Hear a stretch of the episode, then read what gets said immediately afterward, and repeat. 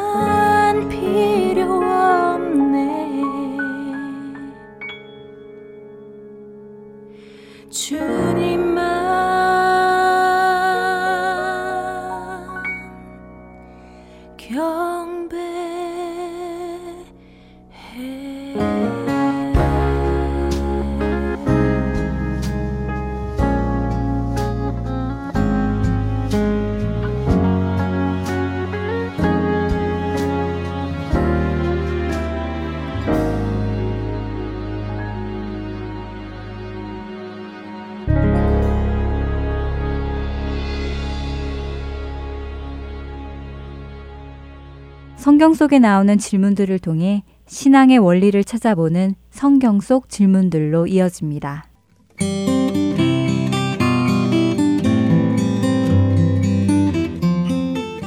애청자 여러분 안녕하세요. 성경 속 질문들 진행의 최소영입니다. 만약 하나님께서 여러분에게 원하는 선물을 하나 주신다고 한다면 여러분은 무엇을 받고 싶으신가요? 제가 아는 분에게 이 질문을 한 적이 있는데요. 저는 그분의 평소 신앙 모습을 알기에 아마 고난을 견디고 이기는 힘이라던가 주님을 더 사랑하는 마음과 같은 대답을 하실 것으로 기대하고 있었지요. 그런데 그분의 대답이 무엇이었는지 아십니까? 그분은 제게 구원이요. 구원보다 더 큰 것은 없는 것 같아요. 하시며 정말 그것을 간절히 바라는 표정으로 대답하셨는데요. 물론 그분이 구원의 확신이 없어서 그렇게 대답하신 것은 아니었습니다. 구원의 확신 가운데 날마다 그 구원을 이루어 가고자 하는 그분의 삶의 모습을 저도 알고 있기 때문이지요. 저는 그분의 대답 속에서 그분이 구원을 자신의 삶에서 가장 귀하고 가치 있는 것으로 여기며 그 구원을 날마다 누리는 삶을 소원하고 계시다는 것을 알게 되었습니다. 성경 역시 하나님의 구원이 얼마나 크고 귀한 것인가 하는 것을 증거하고 있습니다. 그렇기에 이 값진 구원을 등한히 여겨서는 안 될 것입니다. 성경은 구원을 등한히 여기는 것에 대해 피할 수 없는 보응이 있을 것이라고 말씀하시는데요. 성경 속 질문들, 오늘 함께 찾아볼 말씀은 히브리서 2장 3절에 나온 질문. 우리가 이같이 큰 구원을 등한히 여기면 어찌 그 보응을 피하리요? 하고 물으신 말씀입니다. 히브리서 2장 3절에서는 구원을 그냥 구원이라고 하지 않고 이같이 큰 구원이라고 하는데요. 그 이유는 첫째로 구원의 근원이 그만큼 어마어마한 것이기 때문이지요. 구원의 근원은 하나님의 크신 사랑입니다. 구원은 하나님의 크신 사랑에서 나온 것이기에 이같이 큰 구원이라고 말할 수밖에 없는 것이지요. 에베소서 2장 4절과 5절에서도 긍휼이 풍성하신 하나님이 우리를 사랑하신 그 큰 사랑을 인하여 허물로 죽은 우리를 그리스도와 함께 살리셨고 너희는 은혜로 구원을 받은 것이라 하고 말씀하시는데요. 우리를 향한 하나님의 사랑이 얼마나 큰가 하면 당신의 아들을 우리 대신 죽이시고 우리를 그와 함께 살리실 만큼 그 사랑이 크다는 것이지요. 그렇게 큰 사랑에서 나온 구원이기 때문에 그만큼 큰 구원이라는 것입니다. 구원이 이같이 크다고 하는 두 번째 이유는 구원의 결과 역시 어마어마한 것이기 때문인데요. 구원의 결과 중 가장 큰 결과는 우리가 하나님과 화평을 누리게 된 것입니다. 구원 이전의 우리와 하나님과의 관계를 성경은 원수되었다라고 표현합니다. 원수란 서로를 적대시하고 미워하는 관계입니다. 하나님을 대항해 타락한 사탄을 따라 하나님을 대항하며 살던 것이 바로 우리였지요. 원수라는 헬라어 액트로스는 끔찍히 미워한다는 의미를 가지고 있습니다. 하나님과 우리의 관계는 이처럼 끔찍히 미워하는 관계였습니다. 공의의 하나님은 죄를 끔찍히 미워하시기에 그 죄를 반드시 심판하셔야 하시는 분이십니다. 사탄을 따르는 모든 인간은 바로 그 하나님의 심판 아래에 있었던 것이지요. 로마서 5장 1절은 그러므로 우리가 믿음으로 의롭다 하심을 받았으니 우리 주 예수 그리스도로 말미암아 하나님과 화평을 누리자라고 말씀하십니다. 예수님께서는 우리 대신 우리의 죄를 지고 죽으심으로 우리와 하나님 사이의 원수 관계를 모두 허셨지요. 예수님께서 이루신 구원의 결과로 우리는 하나님과 화평을 누리게 된 것입니다. 원수에서 화평으로 바꾸어 주신 구원. 얼마나 엄청난 것인가요? 그렇기에 구원은 이같이 큰 구원인 것이지요. 이같이 큰 구원에 대하여 믿고 받아들이는 사람들이 있는가 하면 이를 거부하는 사람들도 있습니다. 그런데 복음을 받아들이지도 않고 그렇다고 거부하지도 않는 사람들도 있지요. 이런 사람들의 태도를 가리켜 성경은 구원을 등한히 여긴다라고 하시는데요. 등한히 여기다라는 말의 사전적 의미는 무엇에 관심이 없거나 소홀한 태도로 대하는 것을 뜻합니다. 구원을 등한히 여기는 자들은 고의적으로 복음을 거부하지는 않지만 그렇다고 해서 복음에 관심을 갖지도 않는다는 것이겠지요. 그들은 복음에 대한 자신의 결단을 다른 결정 사항보다 소홀히 여겨 뒤로 미룹니다. 자기가 죽기 전에 언제든지 결정할 수 있고 앞으로 시간이 충분히 남았다고 착각하는 것이지요. 두려운 일은 구원을 등한히 여기는 자들은 시간이 지날수록 결국 그 마음이 굳어져 버린다는 것입니다. 마음이 굳어지면 마음의 감각도 없어지게 되지요.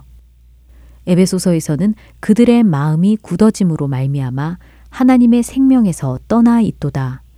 그들이 감각이 없는 자가 되어 자신을 방탕에 방임하여 모든 더러운 것을 욕심으로 행하되 라고 하십니다.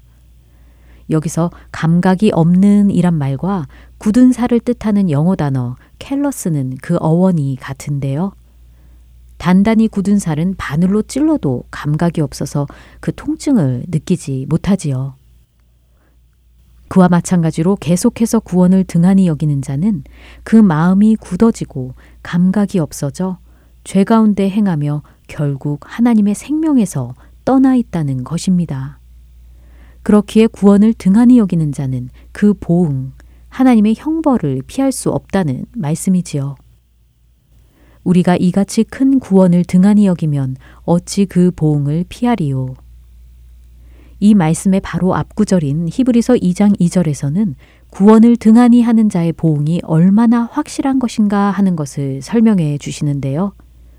천사들을 통해 주신 구약의 율법도 경고하게 되어 그 율법을 순종하지 않는 것에 대해 공정한 보응을 받았다고 하십니다. 천사를 통해 주신 율법을 거역한 것에 대해서도 보응이 있었는데 하물며 그 천사를 지으시고 보내신 예수 그리스도를 통해 주신 큰 구원을 거역한 것에 대해 그 보응을 피할 수 있겠는가 하는 것이지요. 구원을 등한히 여기는 자는 결코 형벌을 피할 수 없다고 하십니다. 예전에 우연한 계기로 알게 된 분이 있었는데요. 그분은 제가 크리스찬이라는 것을 알고 자신에 대한 이야기를 해주셨습니다. 원래 교회도 잘 다니고 신앙생활을 했었는데 이제는 교회도 나가지 않고 신앙생활을 안 하게 된 지 오래되었다고 하시더군요. 제가 그 이유를 물어보자 그분은 지금은 이런저런 바쁜 일로 게을러지고 멀어졌다고 하시며 언젠가 다시 신앙으로 돌아갈 것이라고 했습니다. 그렇게 말씀하시는 그분의 모습이 다시 돌아갈 자신이 없어서 망설이는 것 같기도 하고 그러면서도 꼭 돌아가겠노라고 다짐하는 듯이 보이기도 했습니다. 그래서 저는 그분을 위해 기도하다가 다음번에 또 만날 기회가 생겨서 지금 하나님께 돌아오시라고 권면을 했습니다. 이보다 더 중요한 일은 없다고 강조하면서 말이죠. 그러자 그분은 제게 이렇게 대답하셨습니다. 지금은 안 돼요. 제가 너무 바빠서 그런 것까지 신경 쓸 여유가 없어요.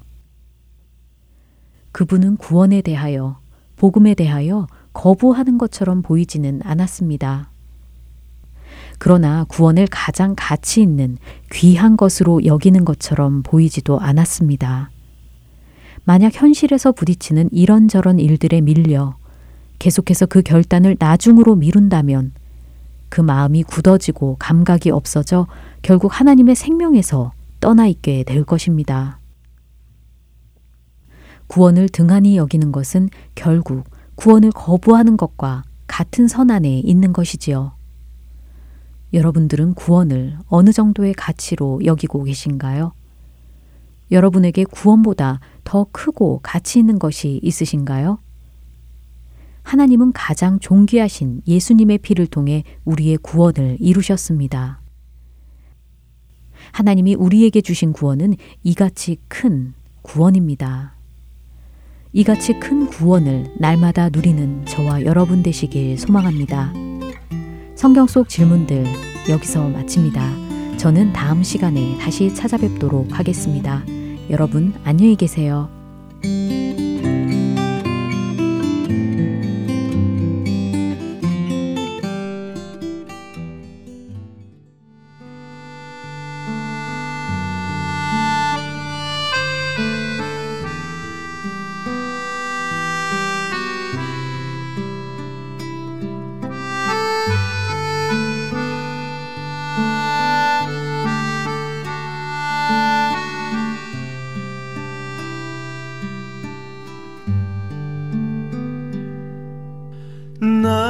삶이 끝날 때까지 주의 자리를 뺏지 않기 나의 생각 나의 결정 매일 주께 양보하기 나의 숨이 질 때까지 주의 말씀 덮지 않기. 나의 의지 나의 판단 말씀이 기초가 되기를. 내가 드러나고 있을 때 내가 높아지고 있을 때 내가 스스로 멈춰서 주보다 내가 눈에 띄지 않기를 드러나고 싶은 이 마음 높아지고 싶은 이 마음 붙드사 죽으라 내가 눈에 띄지 않게 하소서.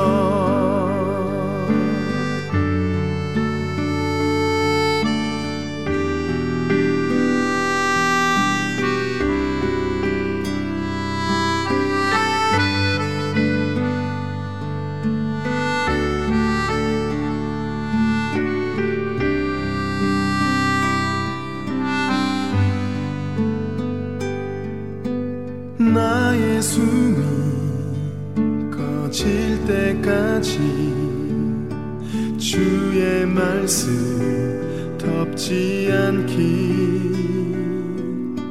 나의 의지 나의 판단 말씀이 기초가 되기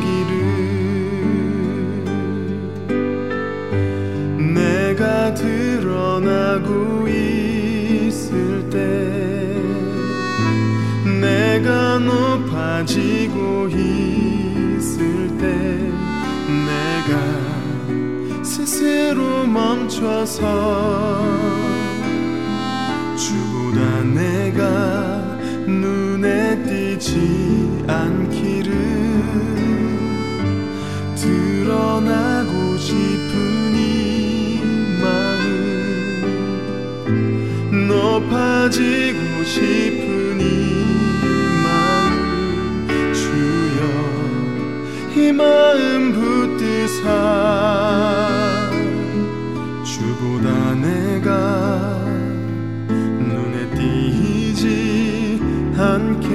하소서.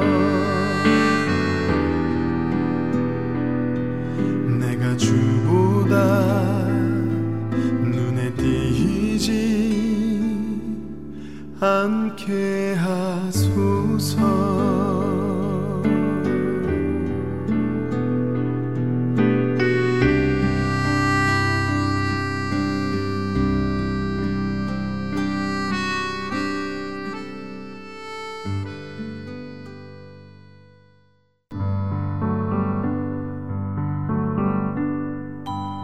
하나님께서 백성들을 만나 주시던 장소 성막 출애굽기 25장에서 30장을 중심으로 여러분들과 함께 그 성막의 의미를 살펴봅니다. 주안의 하나 2부에서 찾아뵙겠습니다.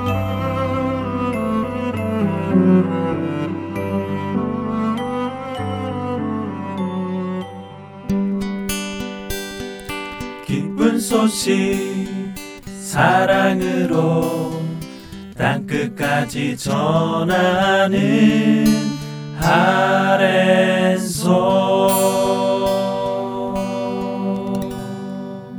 성경 강해로 이어집니다. 미조리 세인루이스 한인 장로교회 서정곤 목사께서 열왕기 시리즈를 강해해 주십니다. 오늘은 그 첫 시간으로 열왕기상 1장부터 10장을 본문으로 말씀 전해 주십니다. 은혜 시간 되시길 바랍니다. 열왕기상 1장부터 10장 사이에는 굉장히 중요한 솔로몬이 성전을 건축해서 하나님 앞에 봉헌하고 하나님 앞에 봉헌 기도를 하는 것이 열왕기상 8장에가 나오고 있습니다. 그 부분을 우리가 좀 집중적으로 다뤄보기를 원합니다. 우리가 성전을 어떻게 정의를 하느냐 했을 때 성전은 하나님의 전이에요. 하나님의 전인데 다시 이걸 좀 풀어서 이야기한다면은 하나님이 거하시는 곳, 하나님이 임재하시는 장소 이것을 성전 이렇게 이야기합니다. 하나님의 통치의 보좌가 있는 곳, 하나님께서 자기 백성과 만나는 곳, 그것이 성전이라고 우리가 define을 합니다. 그래서 그 성전에는 하나님이 계신 곳이에요. 그렇기 때문에 우리가 거룩한 곳, 이렇게 얘기를 합니다. 인류의 최초의 성전이 어디에 있었을까 했을 때 이 definition, 이 성전의 definition으로 봤을 때 에덴 동산 자체가 성전이었습니다. 하나님이 계시고 하나님이 인간인 아담과 하와를 만난 곳, 하나님이 충만하게 임재하신 곳, 하나님의 통치가 있던 곳, 그것이 바로 성전이기 때문에 에덴 동산 자체가 바로 성전이었습니다. 근데 그 성전에 죄가 들어와서 하나님과 그의 백성이 분리가 돼 버렸어요. 죄인된 인간이 하나님 앞에 나갈 수가 없게 됐어요. 그러면 이미 하나님께서 자기 백성과 만나는 곳이 성전인데 에덴 동산은 이미 성전이 되지 않게 된 것입니다. 인간의 죄 때문에. 그런데 하나님께서는 하나님의 그 백성들, 사람들을 만나고 싶어 했습니다. 그래서 모세를 통해서 하나님께서 만나는 장소를 허락했어요. 그것이 이스라엘 백성들이 광야에서 하나님께서 하나님의 설계대로 성막을 지게 하고 거기서 하나님께서 하나님의 백성들과 만나는데 하나님은 너무 거룩하신 분이고 이미 백성들은 죄 가운데 있기 때문에 하나님을 직접 대면하지 못하고 하나님이 임재해 계시는 지성소에 1년에 한 번씩 대제사장이 자기의 모든 죄를 다 고백하고 회개하고 씻음 받고 1년에 한 번 대속죄일에 하나님이 계신 지성소에 들어가서 간접적으로 하나님의 백성과 하나님께서 만남을 가졌던 것이 바로 성막 장막인 것입니다. 그리고 하나님께서는 거기서 내가 너희와 만나리라. 그리고 그 장막에 하나님의 영광스러운 임재가 이스라엘 백성들의 40년 광야 생활에 있었습니다. 이스라엘 백성들이 가나안 땅으로 들어가 가지고 예 정착하게 됐습니다. 그곳에서 영원한 영구한 처소를 만들게 됐습니다. 그리고 그 처소도 역대상 28장에 보면 모든 모양을 여호와의 손이 내게 임하여 그려 나로 알게 하셨느니라 해서 우리가 알고 있는 에루살렘 성전, 솔로몬 성전을 지게 됐습니다. 근데 이스라엘 백성들이 또죄 가운데 빠져가지고 성전이 파괴됐어요. 바벨론의 성전이 완전히 파괴돼가지고 그들은 70년간 바벨론의 포로 생활을 하게 됐습니다. 눈에 보이는 하나님의 성전, 솔로몬 성전, 에루살렘 성전이 완전히 없어져 버린 것입니다. 그리고 70년 후에 이스라엘 백성들이 다시 포로 생활에서 귀환했습니다. 근데 여러 가지 이제는 물자도 좀 부족하고 옛날에 다윗 왕이 준비하고 솔로몬이 10년간 준비하고 지었던 그 솔로몬 성전과 같이 그렇게 웅장한 그런 성전을 만들 수가 없었습니다. 수르바벨이라는 사람이 중심이 되어서 다시 돌아와서 성전을 지었는데 그 성전을 수르바벨 성전이라 하는데 솔로몬 성전에 비하면은 너무너무 볼품이 없는 성전이어 가지고 포로 생활 돌아와 가지고 다른 뭐 일이 있음에도 불구하고 이스라엘 백성들이 성전부터 지었던 그 이유가 뭐냐면은 포로 생활 70년 동안 이스라엘 백성들이 매번 이스라엘이 있는 땅을 바라보면서 그리워했던 것이 성전이에요. 왜냐하면 이스라엘 백성들은 그 성전에서 하나님을 만난 곳이고 하나님을 예배하는 곳이고 하나님이 임재하시는 곳이 성전이기 때문에 이스라엘 백성들이 늘 70년 동안 기대했던 것이 성전이기 때문에 포로 생활 끝나고 이제 그 고향 땅으로 와서 제일 먼저 성전부터 짓기 시작한 것입니다. 그런데 BC 168년경에 그 성전조차도 완전히 파괴되었습니다. 안티오코스 에피파네스라는 사람에 의해 가지고 아주 악독한 사람에 의해 가지고 수르바벨 성전도 완전히 파괴가 되고 그 후에 400년 동안 이스라엘은 암흑기를 맞이합니다. 역사가 없어요, 거의. 요한계시록 마지막에 보면은 성 안에 천국입니다. 천국에서 보니까 요한이 환상 중에 성 안에 성전을 내가 보지 못하였으니 천국에 가니까 성전이 없는 것이에요. 이는 주 하나님 곧 전능하시는 이와 및 어린 양이 그 성전이십니다. 그 천국에 갔더니 하나님의 백성들이 모여 있는데 그 앞에 하나님도 계시고 어린 양 예수님이 계신단 말이에요. 하나님과 그 백성들이 함께 모인 곳이 바로 천국이에요. 천국 자체가 바로 성전이라는 것입니다. 에덴 동산에서 마지막 천국이 성전으로 이렇게 바뀌는 그 중간에 우리가 지금 교회 시대에 살고 있고 우리 한 사람 한 사람이 하나님의 성령이 거하시는 성전이고 우리가 지금 함께 이렇게 하나님을 모시고 예배하고 있는 이 공동체가 바로 그 거룩한 하나님의 꿈이 여기가 있고 하나님의 통치가 있고 하나님의 임재가 있는 성전이다 하는 것입니다. 8장에 보면은요, 솔로몬이 이제 왕으로 세움 받아 가지고 성전을 건축하는 것이 이제 앞으로 여러분 제일 앞으로 넘어가시기 바랍니다. 성전을 건축하는데 이 성전 건축하기 전에 다윗이 굉장히 준비를 했죠. 다윗이 성전을 건축하려 했어요. 그랬더니 하나님께서 너는 피를 많이 흘려서 네 아들 솔로몬을 통해 가지고 성전을 건축하겠다. 하나님께서 말씀하시고 그래서 다윗이 그것을 하나님의 뜻으로 순복하고 철저히 다윗 생애 때 준비를 합니다. 아주 열심히 아들 솔로몬이 잘 성전을 질 수 있도록 여러 가지로 준비를 합니다. 지금 신약 시대로 보면 교회예요. 모든 믿는 사람들이 하나님의 성령이 거하시는 성전인 것입니다. 다윗이 준비도 하지만은 오늘 열왕기상 5장에 보면은 솔로몬도 굉장히 준비를 합니다. 레바논의 백향목을 들어가지고 수입에다가 성전을 짓기 위해서 만 명씩 번갈아 가지고 레바논에 사람을 보내는데 한 달은 레바논에 가 있고 두 달은 집에 있고 이렇게 하면서 거의 7년 동안을 레바논에서 백향목을 들어오면서 이렇게 준비를 합니다. 그래가지고 성전을 솔로몬 성전을 건축을 하고 이제 하나님 앞에 봉헌하면서 8장에 보면은 솔로몬이 하나님 앞에 감사 기도를 드리고 있는 장면들이 나옵니다.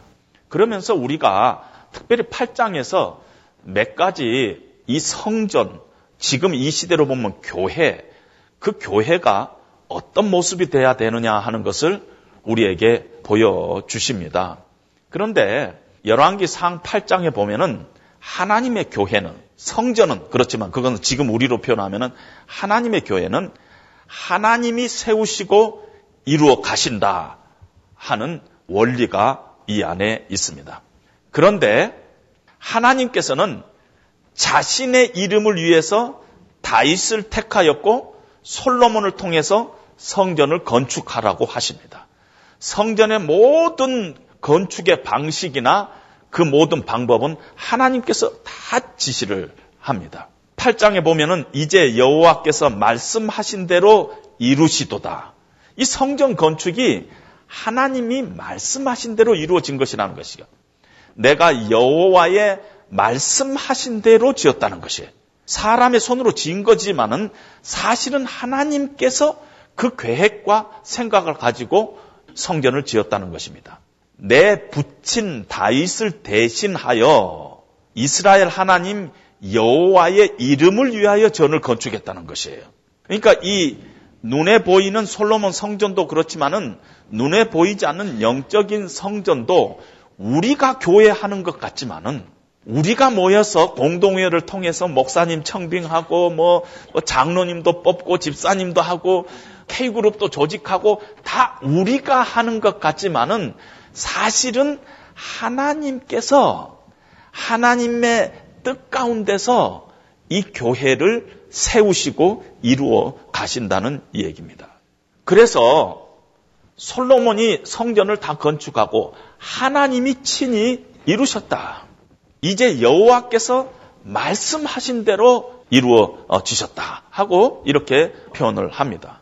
그래서 솔로몬은 하나님 앞에 고백을 어떻게 하느냐면은 정말 하나님께서 약속하시고 하나님께서 그 약속을 신실하게 지킨 결과가 바로 이 성전이다. 이렇게 표현합니다. 하나님께서 친히 이루셨다. 그래서 성전 봉헌을 하면서 축하하는 게 아닙니다. 감사를 하고 있어요. 하나님께서 이루셨다. 신실하신 하나님께서 여기까지 우리를 인도해 오셨다. 사도 바울이 고린도 후서에서 그렇게 고백했어요. 하나님의 궁휼하심을 입어 하나님께서 이 직분을 나에게 맡기셨도다. 디모데 전서에서 디모데 후서에서 내가 죄인 중에 괴수인데 하나님께서 나 같은 사람을 충성되이 여기셔서 남보다 못한데 나를 충성되이 여기셔서 이 직분을 나에게 맡기셨도다. 내가 죄인 중에 괴수로다. 이런 고백을 하고 있는 것을 봅니다. 그것이 저는 목회자가 가져야 할 제 1차적인 소명이라고 생각해. 거기에서 멀어지면은 자꾸 우리는 타락되기 시작합니다. 하나님의 교회는 하나님이 세우시고 이루어 가시지 인간 도구를 하나님께서 사용하신 것 뿐입니다. 저나 여러분들이나 다 도구예요. 뭐 자랑할 것도 없고, 뭐 그렇다고 좀 작은 교회 했다고 꿀릴 것도 없고, 여러분, 정말 이 숫자로 목사님을 평가한다면 세상에 얼마나 억울해요. 저는 훌륭하신 목사님들 중에서 평생 15명, 20명 데리고 평생 목회하신 분들이 있어요. 실력이 없어서가 아니에요. 그걸 소명으로 알고 하는 거예요. 근데 엉터리 같은 목사님들이 만 명, 이만 명 교회 하고 그래가지고 사람들이 그 사람들은 큰 목사라고 그러고 하면 사실은 그걸로 하나님이 평가하신다면 얼마나 억울하겠느냐는 것이에요. 근데 하나님은 그렇게 평가하시지 않잖아요. 하나님께서 하시는 것입니다. 다윗이 왕국을 통일하고 나서 갑자기 정신이 바짝 들었잖아요. 아, 나는 이렇게 아름다운 궁궐에 지금 살고 있는데 하나님을 모시고 있는 언약궤는 아, 저 휘장 속에 있구나. 내가 하나님을 위해서 성소를 지어야지. 이런 마음을 다윗이 갖게 됐잖아요. 그랬더니 나단 선지자가 왕이시여. 왕의 생각이 참 아름답습니다. 하나님께서 기뻐하실 것입니다. 그렇게 말했어요. 왜냐하면 당연하니까. 그런데 그 밤에 하나님께서 나단 선지자를 통해서 다윗에게 말씀하잖아요. 아니다. 내가 언제 너보고 나를 위해서 성전 지으라고 한 적이 있느냐? 내가 너를 위해서 성전을 짓겠다. 내가 너를 위해서 성전을 짓지 네가 나를 위해서 성전 짓는 거 아니다. 그러면서 다윗에게 하나님 나라의 비전, 그 꿈을 계시해 줍니다. 그럴 때 다윗이 하나님 앞에 무릎을 꿇고 하나님이시여 도대체 내가 누구간데 나에게 하나님 나라의 이 기막힌 이 비전을, 꿈을 나 같은 사람의 이 집안에다가 이렇게 계시해 주십니까? 그 고백을 합니다. 그 성전은 뭐, 무슨 성전이에요? 눈에 보이지 않는 하나님의 성전, 그 종국에는 예수 그리스도 안에서 나타나는 그 성전을 하나님께서 너희 가운데 진짜 성전을 내가 세울 것이다. 나를 위해서 성전 세우는 거 아니다. 내가 너희들을 위해서 그렇게 말씀하시잖아요. 하나님이 세워 가신다는 것입니다. 여호와께서 너를 위해서 집을 세우리라. 여호와께서 집을 세우지 아니하시면 세우는 자의 수고가 헛되며 여호와께서 성을 지키지 아니하시면 파수꾼의 경성하며 허사로다. 하나님께서 세워 가시는 것입니다. 두 번째로요. 성전을 지을 때요. 열왕기 상 5장에 보면은 이라는 사람이 역군의 수가 3만이요. 사역을 감동하는 관리가 3,300이요. 짐꾼이 7만이요. 레바논에서 나무를 해온 사람이 만이요. 그리고 나무 깎는 사람, 돌 깎는 사람, 뭐, 뭐 해가지고 토탈 18만 3,300명이 거기에 관여됐습니다. 아름다운 성전을 건축했죠. 그러나 이 성전이 솔로몬이 지은 성전이 아니라 함께 일했던 동역자들이 18만 3,300명이 성경에 나오고 있다는 것입니다. 그래서 하나님의 교회는 함께 일하는 공동체예요. 함께 일하는 공동체예요. 절대 몇 사람이 하는 게 아니에요. 목사 혼자서 하는 게 아니에요. 마지막 시대 때 사람들이 모이지 않아요. 모이기를 패하는 어떤 습관과 같이 하지 말고 그날이 가까움을 볼수록 너희가 더욱더 모이자. 안 모이니까 성경이 히브리서에서 그렇게 이야기할 거 아니에요? 모이는 것도 함께 모이는 것도 동역이에요. 우리가 함께 우리가 예배드리고 함께 하나님을 찬양하고 함께 기도하는 것. 교회 일도 함께 하는 것입니다. 함께 하는 것. 오늘 우리에게 주시는 하나님의 메시지는 우리가 그 신약 시대 때 그 성전인 교회도 우리가 함께 우리가 세워 나가야 된다 하는 것을 우리에게 얘기를 하고 있습니다. 세 번째로 하나님께서 다윗을 통해서 8장에 보면 다윗을 통해서 이렇게 말씀하셨다고 얘기를 합니다. 앞으로 다윗의 자손이 대대로 이스라엘 왕위를 경고히 세우리라. 그 첫 열매가 지금 솔로몬이라는 것입니다. 그러니까 하나님의 성전은 지금 딱 눈에 보이는 솔로몬 성전이 완공됐다 우리가 얘기하지만 그거는 완공이 아니라 start라는 것이 하나님의 교회는 계속 계속 하나님께서 이렇게 만들어 가십니다. 그러나 하나님께서 그 교회를 계속 계속 견고히 세우는데요. 조건을 얘기하고 있습니다. 9장 4절 5절을 보면 마음을 온전히 하여 다윗이 행함 같이 온전한 마음을 가지고 하나님을 섬길 때 하나님의 말씀을 순종할 때 이스라엘 왕위를 영원히 경고히 하리라. 우리 교회에 하신 말씀이에요. 하나님께서 교회를 이끌고 가시고 교회를 세웠다고 해서 모든 교회가 다 여러분들 은혜롭고 항상 성령이 충만하고 그래요? 아니면은 쌈박질하는 교회 많아요. 얼마나 쌈박질을 많이 하는가 애들끼리 막 싸움하니까 어른들이 와가지고 애들아 싸우지 마라 그랬더니 아니에요 우리 싸운 게 아니라 교회 노래하는 거예요. 그런 농담이 있을 만큼 엄청나게 교회가 세상 속에 이상한 모습을 많이 비춰주지 않아요. 맨날 매스컴에서 나오는 게 그런 얘기하지 않아요. 매스컴 아니라 우리가 주변에만 봐도 얼마나 그런 일들이 많이 있습니까? 교회가 하나님께서 그 교회를 경고히 세워가려면요, 마음을 온전히 하여서 전심으로 하나님을 섬김이 있어야 된다는 것입니다. 우리 교회가 정말 하나님의 뜻이 어디가 있는가? 하나님께서 우리 교회에 원하시는 것이 무엇인가 하는 것을 우리가 정말 마음을 순전하게 갖고 전심으로 그 생각을 가지고 우리가 함께 하나님 교회를 섬겨 나갈 때, 동역에 나갈 때 하나님께서 축복으로 우리 가운데 경고하게 하시고 이 가운데 하나됨을 허락하시고 이 공동체 안에 기쁨을 허락하시고 이 공동체 안에 들어오는 모든 우리의 후세대들이 다음 세대에 쓰임 받는 일꾼으로 하나님께서 세우시고 치유하는 역사가 이 가운데 일어나고 이런 일들이 정말 하나님의 그 아름다운 그런 열매들이 그냥 아무렇게나 세워지는 게 아니라는 것입니다. 우리가 하나님의 뜻에 순복받고 우리가 전심으로 하나님을 섬기려고 할 때 그 가운데 하나님께서 주시는 축복이라는 것입니다. 다시 말씀드리면은 교회는 끝이 아니라 다시 시작이에요. 이스라엘을 향하신 하나님의 원대한 계획과 섭리를 시인하고 인정하고 이스라엘 백성을 위한 중보를 지금 솔로몬은 하고 있습니다. 이 세상 만민에게 60절에 이 세상 만민에게 여호와께서만 참 하나님이시고 그 외에는 없는 줄을 알게 하시기를 원하노라. 이것이 솔로몬 성전을 짓고 기도하면서 하나님 앞에 소원하는 것입니다.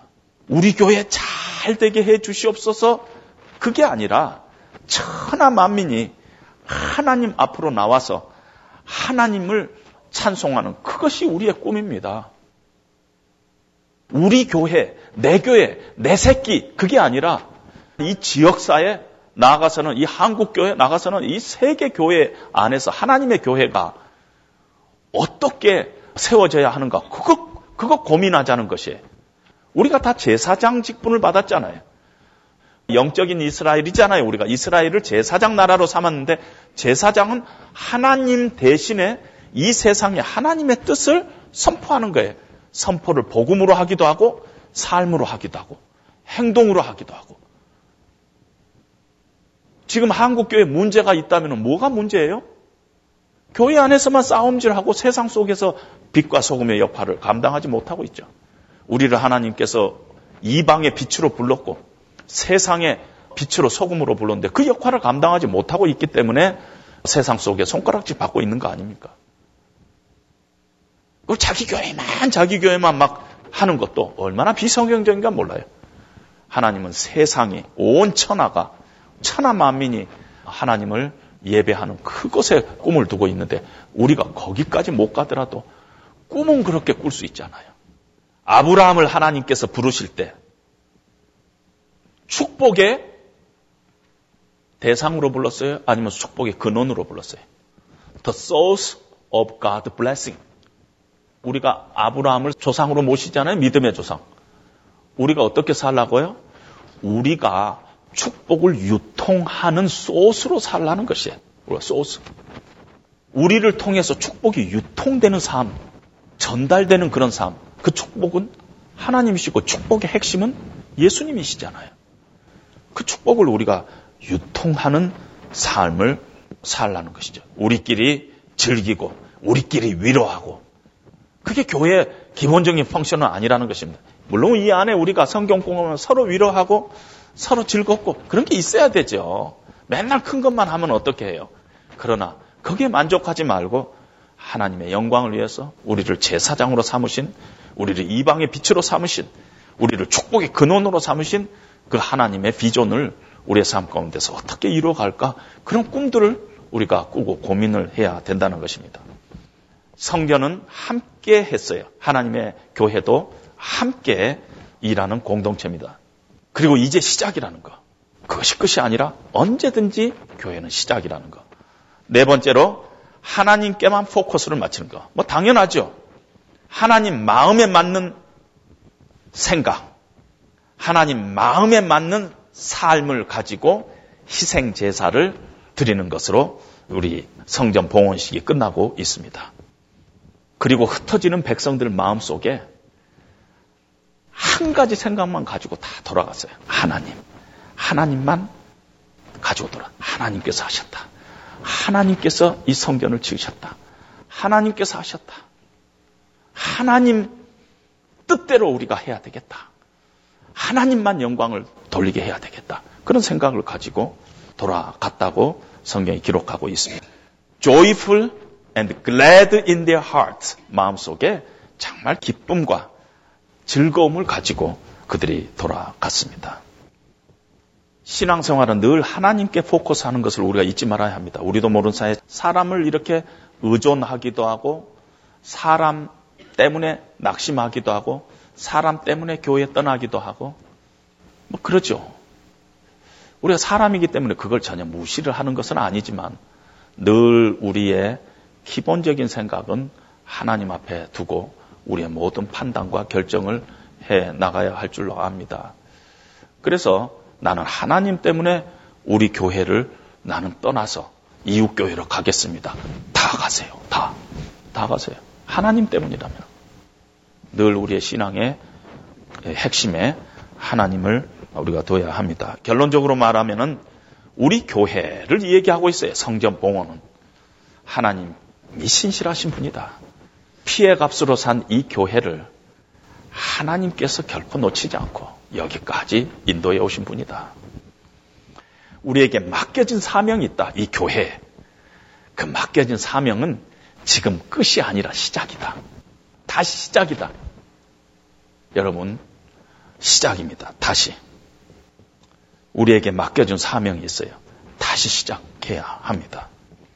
나, 우리 한인 장로교회 이게 아니라 하나님 나라, 하나님의 역사 여기에 우리가 늘 마음을 가지면서 내 가족이 아니라 우리 후손들, Next generation. 그래서 우리 교회는요, 기본적으로 우리 교회 미션의 핵심에 G2G 미션. Generation to generation. 그래서 제가 G 1, 2, 3, 4, 2, 또 G, G2G 미션 했는데, 한 제가 10년 전에 그 말을 했는데, 요즘 와서요, G2G 미션 쓰는 사람들이 너무 많아졌어요. 여러분, 뭐, 그 다 하나님 성경에 나온 말이죠. Generation to generation 그 미션이 우리 교회 핵심에 자리 잡아야 합니다.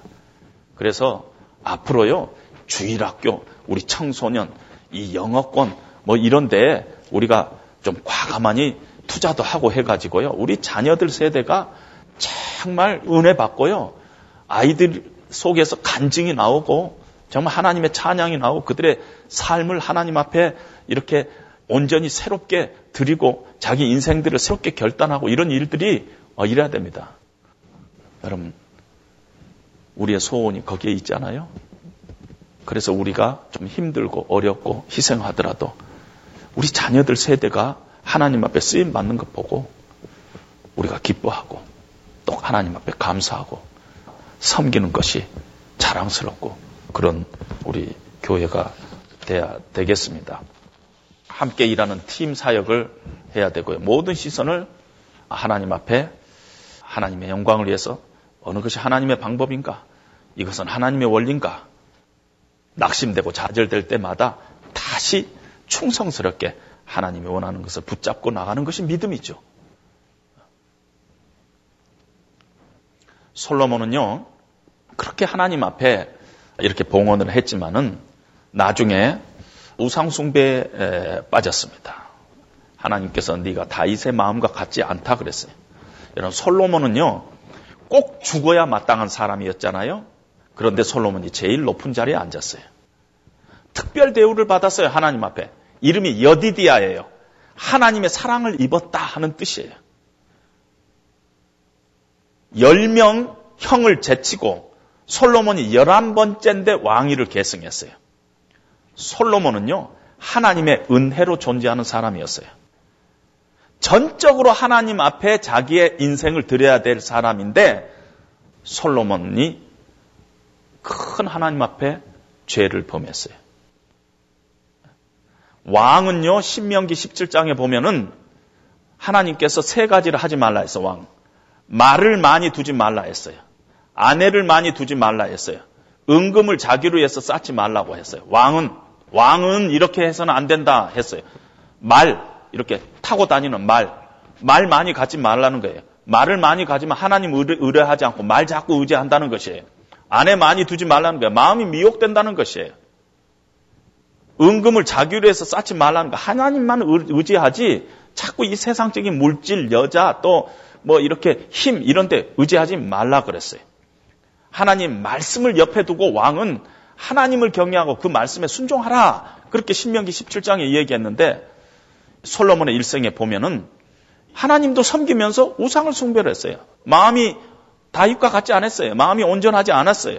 나이가 들면서 하나님을 자꾸 떠났어요. 마음이 나눴어요. 그런데 왜 이렇게 솔로몬이 인생이 마지막에 실패해 가지고 솔로몬 때문에 나라가 나눠지냐 하면은 하나님의 말씀을 가볍게 다뤘어요. 신명기에 하나님께서 왕은 이렇게 하지 말라, 이렇게 하지 말라, 이렇게 하지 말라 했는데 다 거꾸로 했어요. 여자도 많이 두고요. 또 말들도 많이 사고 자기를 위해서 은금을 쌓고 어, 그랬습니다. 잠언 3천 수를 쓰면 뭐 해요? 자기 자신에게는 하나도 적용하지 않고 남한테만 막 잠언, 잠언, 잠언가 아니라는 것입니다. 태평 천국이 됐는데요. 말을 많이 샀어요. 왜? 자기 힘 과시하려고. 말 하나님께서 사지 말라 했는데. 은금을 축제했어요. 하나님 다 다윗을 통해서 준비했어요. 그런데 성경에 보면 왕이 또 상하로 큰 보좌를 만들고 상하로 보좌를 만들고 정금으로 입혔다는 것이에요. 금으로 입혔어요. 자기가 앉을 자리를 상하 의자에다가 금으로 입혔어요. 솔로몬이 마시는 그릇은 다 금그릇이다. 근데 그때가 언제냐면 솔로몬이 재산과 지혜가 세상의 어느 왕보다 클 때, 형통할 때 솔로몬은 하나님의 말씀을 어기고 말을 많이 준비하고 여자를 많이 두고 자기를 위해서 은금을 했어요. 하나님의 말씀을 가볍게 다뤘어요. 그것이 가장 큰 솔로몬의 실패였어요. 마찬가지야. 누구든지 그래요. 하나님의 말씀을 옆에 두고 하나님을 경외하고 두려워하고 그 말씀을 순종해 나가지 않으면은 뭐그 목사에도 마찬가지고 장로님도 마찬가지고 집사님도 마찬가지고 누구든지 똑같아요. 다 누구든지 뭐 적용하는 건 뭐 목사님은 더 뭐더 뭐 많이 하라는 것도 아니에요. 하나님 말씀 옆에 두고 그 하나님 두려워하고 하나님 말씀 순종하고 그러지 하나님 의지하지 다른 거 자꾸 의지하고 다른 짓 하지 말라는 것이에요. 세상 속에서 사람들한테 자꾸 인정받으려고 자꾸 곧다이 짓 하지 말라는 것이에요. 그러니까 자꾸 수치를 당한다는 것이에요. 잘 나갈 때 조심하라는 거. 솔로몬이 재산과 지혜가 세상의 어느 왕보다 클 때 요따이 짓을 한 거예요. 잘 나갈 때 조심해야 된다. 그런데 하나님 말씀은 옆에 안 두고 하나님은 두려워하지 않고 그 말씀은 순종하지 않고 그러면 가는 길은 뻔하다는 것이에요. 우리가 지금 그 시점에 있다는 생각이 듭니다. 자주자주 불안한 마음이 제 가슴 속에 가끔 생깁니다. 여기까지 인도해 오신 하나님의 은혜를 감사하면서 오늘이 다시 시작입니다. 내 자신을 다시 돌아가 보면서 내가 하나님이 싫어하는 것들이 내 안에 있는가 우리 다시 한번 보면서 다시 우리 자신들을 하나님 앞에서 새롭게 시작하는 저와 여러분 되시기를 주님의 이름으로 부탁드립니다.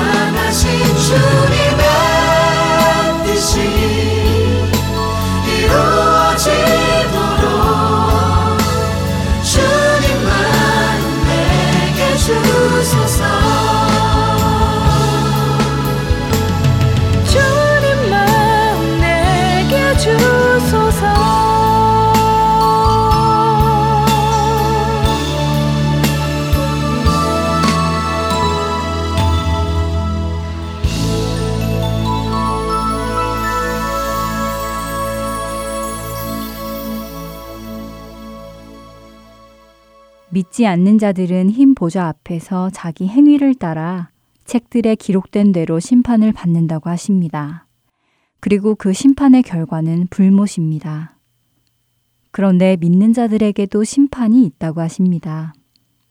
내가 어찌하여 내 형제를 비판하느냐? 어찌하여 내 형제를 업신 여기느냐? 우리가 다 하나님의 심판대 앞에 서리라. 기록되었으되 주께서 이르시되 내가 살았노니 모든 무릎이 내게 꿇을 것이요 모든 혀가 하나님께 자백하리라 하였느니라. 이러므로 우리 각 사람이 자기 일을 하나님께 짓고 하리라. 로마서 14장 10절부터 12절의 말씀입니다.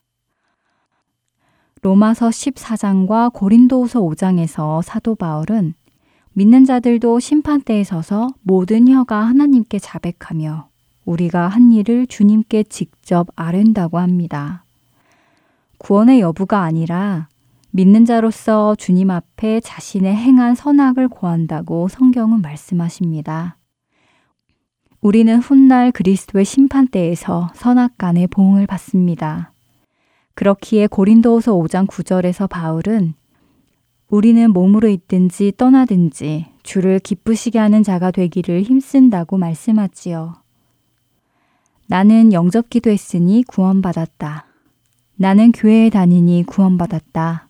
나는 세례를 받았으니 구원받았다 라고 안일하게 생각하며 삶을 내 마음대로 내 멋대로 살다가 주님 앞에 섰을 때 이 땅에서 살아온 자신의 일들을 주님께 고백할 때 그 부끄러움을 어떻게 감당할 수 있을까요? 나를 위해 생명까지도 아끼지 않고 주신 그분의 얼굴을 바라보며 그분의 귀한 생명을 받고도 나를 기쁘게 하는 삶을 살아왔습니다. 라는 것을 고백해야 할 때 우리의 마음은 어떨까요?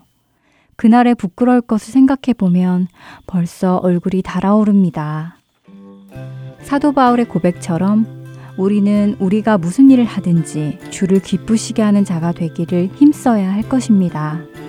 다음 한 주도 다시 주님께 집중하며 주를 위해 사시는 저와 여러분 되기를 소망합니다. 지금까지 주안의 하나 사부 함께해 주셔서 감사드립니다. 다음 시간에 뵙겠습니다. 안녕히 계세요.